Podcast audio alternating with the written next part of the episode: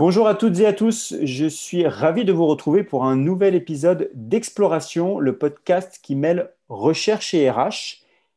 Et aujourd'hui, j'ai le plaisir d'accueillir Thibaut Perrin. Bonjour Thibaut. Bonjour Alexandre. Ben écoute, je suis ravi de, t'accueillir pour, euh, pour ce podcast. Euh, on s'est rencontrés il y a quelques temps à Marseille. Euh, je vais te présenter du coup Thibaut. Toi aujourd'hui, tu es chercheur au sein de Great Place to Work et tu es associé au laboratoire du CERGAM de l'université Aix-Marseille, c'est ça? Exactement. Parfait. Et tes travaux portent plus précisément sur l'impact de la confiance des salariés envers l'encadrement sur la performance économique des entreprises. Tout à fait, tout à fait. Bien. Alors, première question, du coup, tu travailles sur la confiance, mais la confiance, c'est quoi? Très bonne question, Alexandre, et question qui est euh, ô combien importante quand on fait des travaux de recherche et quand on essaye de faire des liens entre euh, deux variables. Alors, la confiance, qu'est-ce que c'est? La confiance, c'est une situation intermédiaire. C'est un sujet qui est abordé euh, finalement depuis peu et qui a, été défini depuis peu. Euh, la définition la plus retenue de la confiance, c'est la volonté de se rendre vulnérable. C'est finalement une situation intermédiaire entre euh, croyance euh, et calcul. Calcul parce que tout simplement, on va se rendre vulnérable uniquement en, à partir de l'expérience antérieure que l'on a eue avec une autre personne. Par exemple, euh, on donne la confiance envers son voisin uniquement à partir des échanges qui ont eu lieu dans le passé. Mais d'un autre côté, on donne aussi sa confiance euh, à partir du moment où on fait un pas vers euh, ce voisin. Et donc, il y a cette petite notion de croyance qui fait qu'on va prendre un risque qui va être moins calculé. D'accord. Et du coup, alors ça, fait partie du sujet de tes travaux dans le cadre de tes recherches a priori, il y a bien un lien entre confiance et performance économique dans les entreprises? Oui, tout à fait. Alors, c'est vrai qu'à prime abord, la confiance, c'est quelque chose qui est euh, intangible. Mmh. Euh, les travaux de recherche euh, utilisent des questionnaires. Donc, en gros, on adresse des, des, questionnaires à des... alors, on est dans une thèse en gestion des ressources humaines, donc à des salariés pour essayer euh, d'inférer, c'est-à-dire d'émettre des conclusions sur euh, la confiance. C'est-à-dire qu'on ne va pas être capable de mesurer la confiance en tant que telle, mais on va mesurer ses antécédents. Et donc, ce qui est assez intéressant euh, dans les travaux de recherche qui sont menés finalement depuis trois ans et puis qui vont être soutenus hein, dans le cadre d'une soutenance qui aura lieu bientôt, le 12 juillet, c'est que on observe un impact sur la performance économique à l'année N plus 1, et puis à l'année N plus 2 et à l'année N plus 3. Et pas euh, à l'année où les salariés, finalement, répondent au questionnaire. Donc, ça, on, est sur un questionnaire de confiance, un questionnaire qui a été euh, euh, créé par Great Place to Work.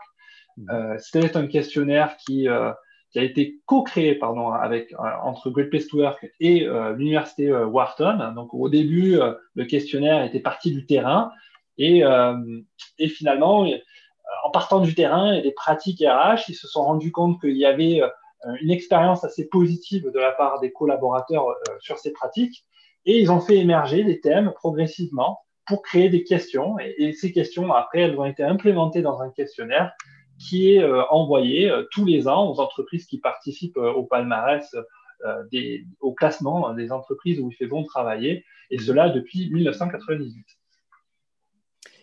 Tout à l'heure, tu disais, on ne peut pas mesurer la confiance? Non, en fait, euh, la confiance, c'est quelque chose d'intangible. Et puis, c'est surtout quelque chose qui est euh, dynamique. On peut euh, en avoir des faisceaux d'indices, mais on ne peut pas la mesurer quantitativement. Et c'est pourquoi on, utilise des questionnaires, parce que ces questionnaires vont nous donner des indices. En, gros, hein, la confiance, elle est établie à partir de. Alors, il y, a toute une série de, travaux de recherche sur le sujet, mais on va, on va rester sur euh, la plus fréquemment connue, ce qui est celle de le, modèle de Meyer, qui en gros englobe trois dimensions. La première, c'est on, donne sa confiance parce que dans le passé, euh, la personne est compétente, dans le sens où on donne sa confiance envers euh, l'encadrement parce que ben, ce, supérieur hiérarchique ou le management managérial le, la strate managériale est compétente dans ce qu'elle fait. il, est clair qu'un supérieur hiérarchique, en règle générale, il est sur ce poste parce que c'est le plus compétent. La deuxième raison, c'est l'intégrité. On va donner sa confiance s'il n'y a pas de décalage entre le discours et les actions. Euh, et ça, ça paraît assez euh, concret. Dans l'exemple que je donnais avec le voisin, si par exemple le voisin vous emprunte votre tondeuse et ne vous la restitue pas, euh, quelque part, alors qu'il vous a dit bah, je vous la restitue demain, quelque part, ça crée des bris de confiance. Donc là, dans cet exemple-là, on voit bien que c'est le deuxième facteur. Et le troisième facteur, qui est le plus souvent mis en avant, c'est celui de la bienveillance. Mhm. On va essayer d'observer comment les salariés euh, ont une perception euh, d'un management bienveillant. C'est-à-dire que au final, on va mesurer ces trois facteurs pour dire, bah, parce que euh, les salariés voient que leur management est compétent, intègre et bienveillant, alors ils vont donner leur confiance. Et donc, c'est ce alors ils vont donner leur confiance que on, essaye de mesurer. Et donc, ce qu'on arrive à mesurer, c'est le côté, ces trois dimensions et, non pas la confiance en tant que telle. Cela étant dit, il y a quelques travaux qui commencent à aborder, euh, à, essayer de mesurer la confiance en tant que telle, mais on voit bien que ça reste problématique puisqu'on est sur une dimension intangible. Euh, du coup, donc, par rapport à la question de s'il y a un lien entre confiance et performance économique dans les entreprises, il y a clairement un lien. Plus l'indice, euh, on ne parle pas d'indice de confiance, mais plus la confiance relevée d'un point de vue qualitatif est important, plus, euh, plus finalement derrière euh, l'entreprise est plus performante d'un point de vue économique.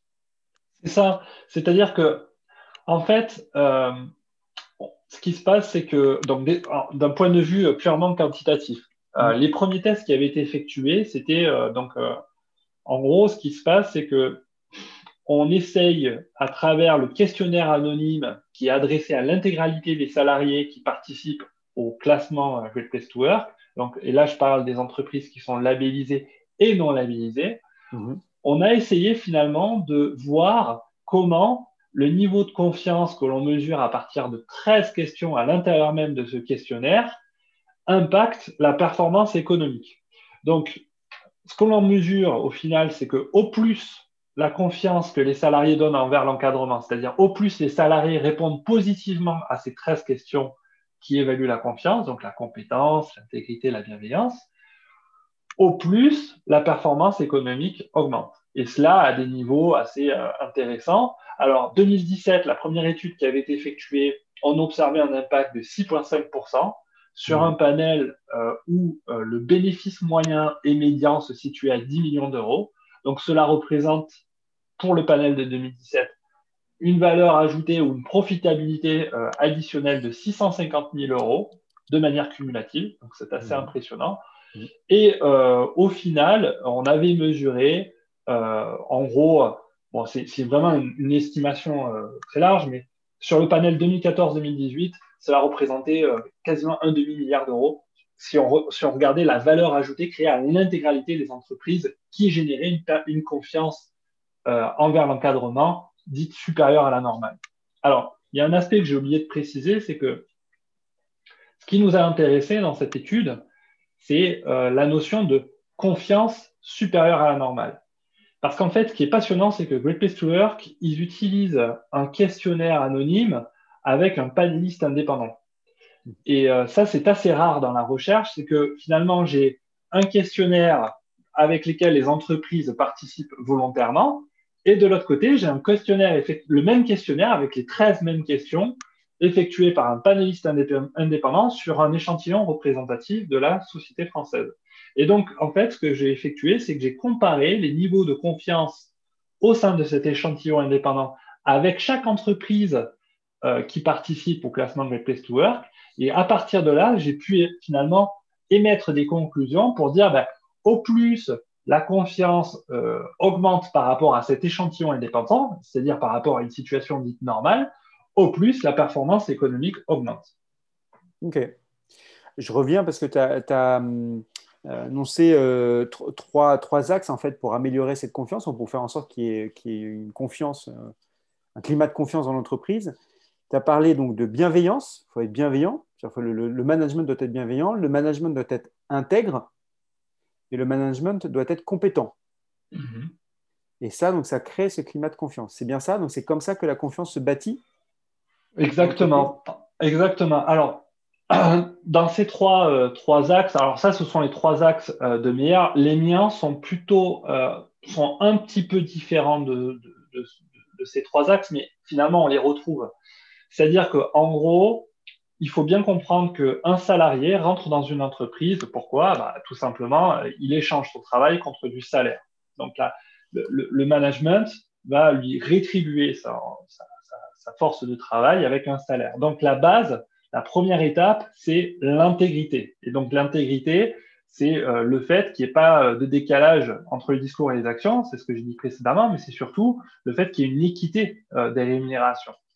La deuxième étape, ça va être ce qu'on appelle un... Donc moi, ce qui m'intéresse, c'est ce qui va au-delà de cet échange dit économique, c'est-à-dire un échange de salaire contre prestation de travail, et ça va être justement toutes ces dimensions qui font plutôt référence à des dimensions sociales, c'est-à-dire que la perception de la compétence euh, du management, c'est quelque chose qui est euh, plutôt intangible et qui, qui, relève plutôt de la perception et moins de quelque chose de quantitatif. Quand on reçoit son salaire, euh, quelque part, il est très facile de calculer, de se dire, bah, j'ai un salaire qui correspond à, à, à mes compétences parce que j'ai un montant.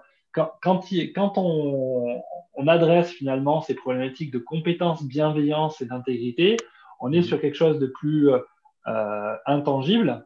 Euh, mais, euh, mais finalement, c'est là où c'est intéressant, c'est que c'est cette idée d'aller au-delà de l'échange économique. La confiance, c'est vraiment cette idée d'aller au-delà de, de, cet échange pur. C'est-à-dire que il n'y aura pas de confiance si dans l'échange qu'il y a entre les collaborateurs et le management, euh, ben, finalement, le travail n'est pas rémunéré à sa juste valeur. Et c'est d'ailleurs une des questions que l'on retrouve dans le questionnaire anonyme de Great Work. Mais là, dans, ce que tu présentes, on a l'impression que la, confiance est sous la responsabilité du top management. Or, euh, les collaborateurs ont aussi ce rôle, enfin, comment dire, ouais, un rôle dans cette confiance. Typiquement, tu vois, tu parles d'intégrité, de bienveillance. Il faut que le collaborateur lui-même soit intègre vis-à-vis de son top management. Ce n'est pas forcément le top management qui doit être intègre vis-à-vis du collaborateur. Euh, c'est vice-versa. Et pareil sur la bienveillance euh, et bien évidemment, pareil sur la, sur la compétence en tant que telle. Donc, euh, est-ce qu'on est d'accord sur le fait que la confiance, elle est sous la responsabilité du top management, mais en fait, elle est sous la responsabilité de tous les salariés d'une entreprise tout à fait. En fait, euh, ce qui est assez intéressant, c'est que dans, dans, mes travaux de recherche, on, s'est intéressé aux différents niveaux de confiance qu'il peut y avoir en fonction du statut. Donc, euh, en gros, on a différentes strates hiérarchiques dans une entreprise. Comme tu l'as mentionné, il y a le top management, il y a les cadres intermédiaires, puis il y a le supérieur hiérarchique direct, et ensuite il y a effectivement les collaborateurs.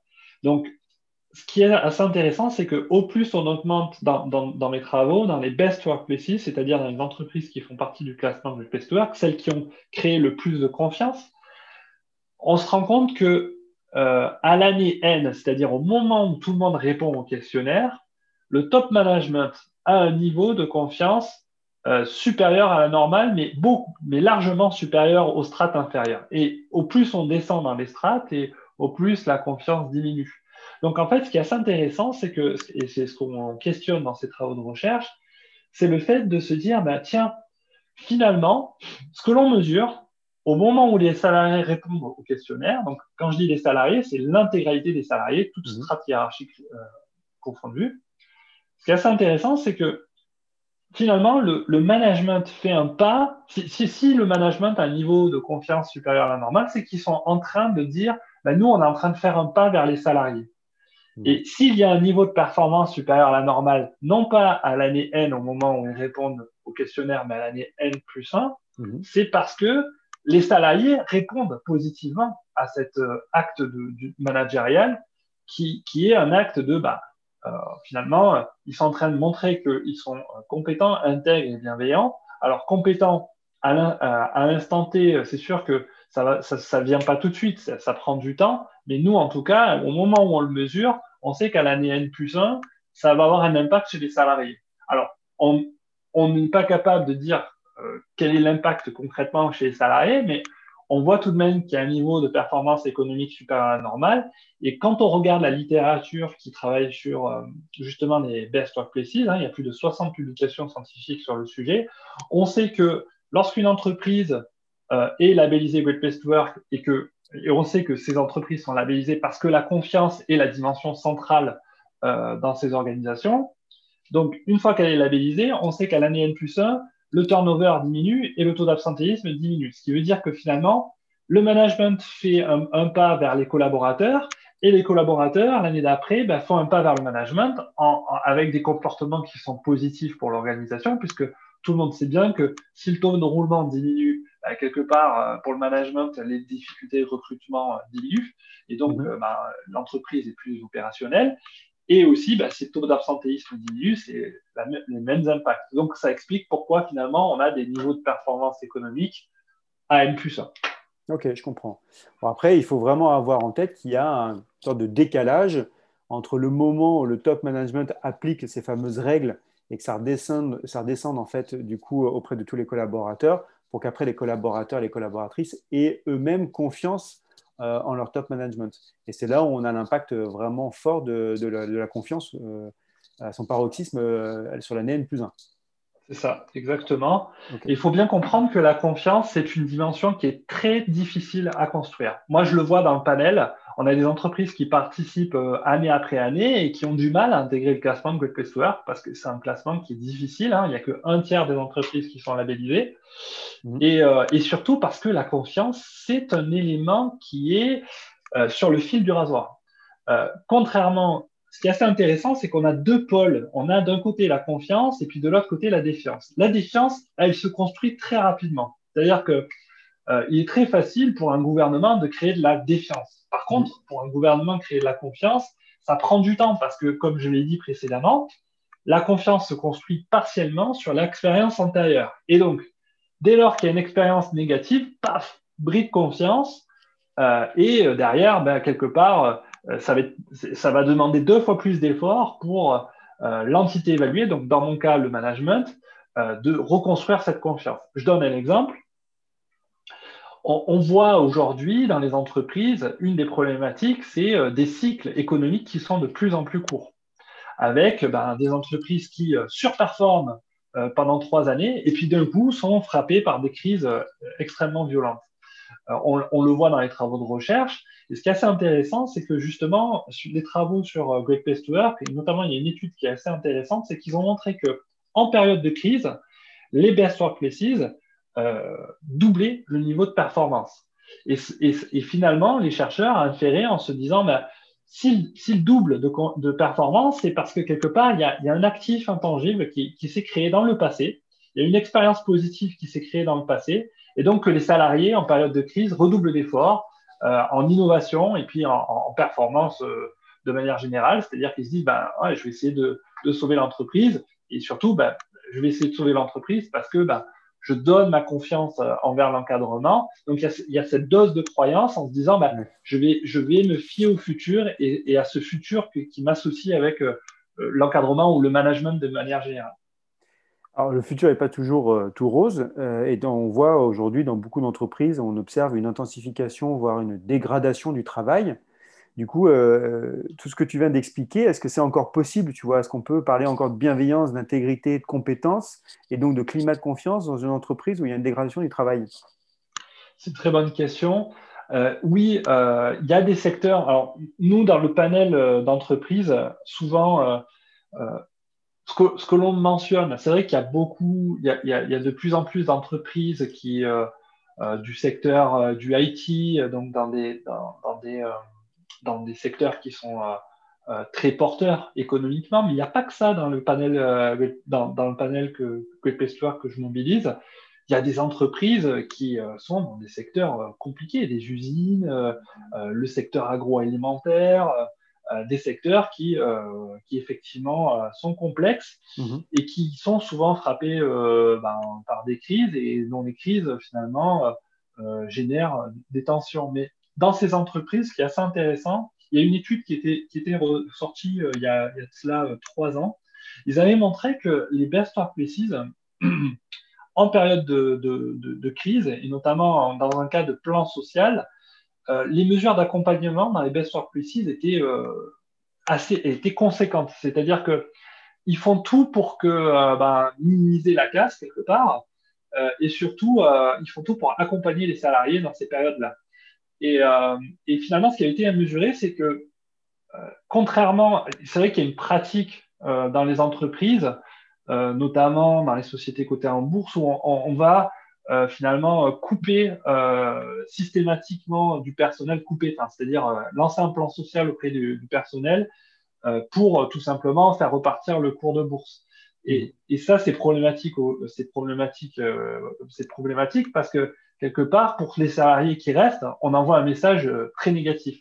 Là, dans, cette étude, parce que les best practices certes, euh, peuvent être frappés hein, par euh, des crises économiques, euh, mais ces entreprises, ces best workplaces mettent en place des, politiques, des pratiques qui accompagnent les salariés, hein, c'est-à-dire vraiment, ils vont se battre pour replacer les salariés, alors les salariés qui restent vont réagir positivement. Mais, et, ça, c'est vraiment important parce que finalement, souvent, les entreprises mettent en place des plans sociaux à un instant T sans réfléchir à demain. Et, et le problème, c'est que demain, si on ne met pas de mesures d'accompagnement pour ceux qui sortent, finalement, on envoie un message très négatif, des bris de confiance qui vont créer des comportements ultra négatifs pour l'entreprise dans le futur et qui vont encore plus la plomber. Donc ça, c'est assez intéressant et, euh, c'est encore une fois des pratiques euh, managériales qui permettent de construire de la confiance. C'est-à-dire que là, on adresse la dimension euh, d'intégrité dans ce cas-là. Ouais, ok. Et alors, pour, euh, pour terminer, là, euh, quel conseil, alors quel conseil, soit au singulier ou au pluriel, c'est à toi de nous dire, quel conseil concret tu donnerais aux, responsables RH qui nous écoutent, qui ont envie de bien faire et d'instaurer ce climat de confiance? Alors, moi, la raison pour laquelle je travaille sur la confiance, c'est que je suis un ancien responsable RH. Donc, je, te remercie de me poser la question. Euh, et c'est un sujet qui, finalement, anime mes travaux depuis trois ans euh, et que j'ai choisi, c'est pas un hasard, parce que, euh, quelque part, la confiance, c'est une dimension essentielle pour les RH. Je vais t'expliquer pourquoi très brièvement, et je vais donner mon conseil très brièvement. C'est que, tout simplement, les, responsables RH, il est très difficile pour eux bah, de mettre en place des pratiques RH si le management euh, n'y adhère pas. Mhm. Euh, et surtout si les collaborateurs n'y adhèrent pas. Je donne un exemple. On a beau vouloir mettre un, beau programme de formation dans une entreprise, si ni les collaborateurs ni le management n'y adhèrent pas parce qu'ils ne donnent pas leur confiance, quelque part, ça sert à rien. Ça sera un programme euh, qui, qui vivotera au sein de l'organisation et qui sera surtout dépensé pour rien. Donc, mon conseil, c'est que quelque part, il faut construire la confiance pour pouvoir justement diffuser ces pratiques RH. Et c'est ce que les travaux de recherche mettent en avant. Et pour construire la confiance, mon conseil principal, et c'est celui que le DRH avec qui euh, j'ai travaillé euh, m'a inculqué, c'est celui de communiquer. Mais constamment communiquer, mais de manière transparente. Quand je parle de communiquer, c'est pas faire la communication en disant, bah, tiens, mon entreprise fait du yoga euh, et on a lancé des programmes de bien-être et c'est comme ça qu'on va créer la confiance. Non, non, non. Là, je suis en train de dire, il faut communiquer, c'est-à-dire tout simplement dire les choses. Quand elles vont mal, quand elles vont bien. Quand elles vont mal, il faut dire aux collaborateurs, écoute, là, en ce moment, l'entreprise est en train de, plonger. Euh, demain, ça risque d'être compliqué, mais il faut dire les choses. Parce que le problème dans l'entreprise, c'est justement ça, c'est que on a, on, est, euh, on, a, on a une foison d'outils de communication, mais finalement, dans les rapports humains, on, voit que bah, la communication directe, c'est-à-dire en direct, hein, orale, elle, euh, elle est de plus en plus complexe. Et, ça, c'est vraiment essentiel pour construire la confiance, parce que c'est quand on se livre euh, concrètement auprès d'une autre personne que la confiance euh, va se construire. Encore une fois, c'est lorsqu'il n'y a pas de décalage entre les discours et les actions que la confiance se crée. C'est la condition sine qua non. Ok. Bon, après, j'ouvre un autre débat. C'est est-ce que quand on est une très grosse entreprise euh, cotée euh, en bourse, est-ce qu'on peut tout dire? Ou est-ce qu'à un moment donné, il n'y a pas euh, une dimension politique qui rentre en ligne de compte et malheureusement, on ne peut pas être aussi transparent qu'on voudrait l'être dans une grande entreprise, alors que dans une entreprise de plus petite taille, c'est plus facile d'être transparent? Bon, question que je soulève peut-être. C'est un très bon point. Après, justement, c'est là l'intérêt aussi de, l'enquête de Pestor. Je ne suis pas là pour la vendre, mais ce qui est intéressant, c'est qu'il y a un très grand temps de pratique de communication. je donne un exemple très concret. il y a des entreprises, par exemple, dans lesquelles ben, la haute direction rencontre euh, les salariés en direct. C'est-à-dire qu'ils visitent toutes les usines et puis ils leur disent bah, Dites-moi, comment ça se passe? Donc, ça, c'est vraiment les pratiques qui vont permettre de construire la confiance plutôt que bah, dans, de grandes entreprises où euh, la haute direction, euh, tout simplement, va éviter de rencontrer les collaborateurs pour justement avoir cette remontée d'informations et puis surtout cet échange qui va être essentiel pour tout simplement construire la confiance et, in fine, avoir un impact sur la performance. Parfait. Ben, merci beaucoup euh, Thibaut pour, euh, pour ces éclairages. Donc, euh, communiquer, hein, je m'adresse aux responsables RH, communiquer, communiquer de manière transparente afin de créer ce climat de confiance en se fondant sur la bienveillance, l'intégrité et les compétences de chacun. Merci beaucoup Thibaut pour ton intervention. Donc, je rappelle Thibaut qui est chercheur au sein de Great Place to Work associé au laboratoire du CERGAM de l'Université d'Aix-Marseille. Merci Thibaut. Merci à toi Alexandre, ça a été un plaisir. Euh, on sera ravi de pouvoir t'accueillir euh, puisque tu soutiens ta thèse le, 12 juillet. Donc déjà, on croise les doigts et on espère que, que, ce sera un véritable succès. Et puis, on sera ravi de, t'accueillir sur euh, tes, prochains travaux, du coup. Merci beaucoup. Merci à toutes et à tous. je vous souhaite une, une, belle journée et puis à très bientôt pour un prochain épisode d'Exploration, le podcast qui mêle recherche et RH. À bientôt. Au revoir.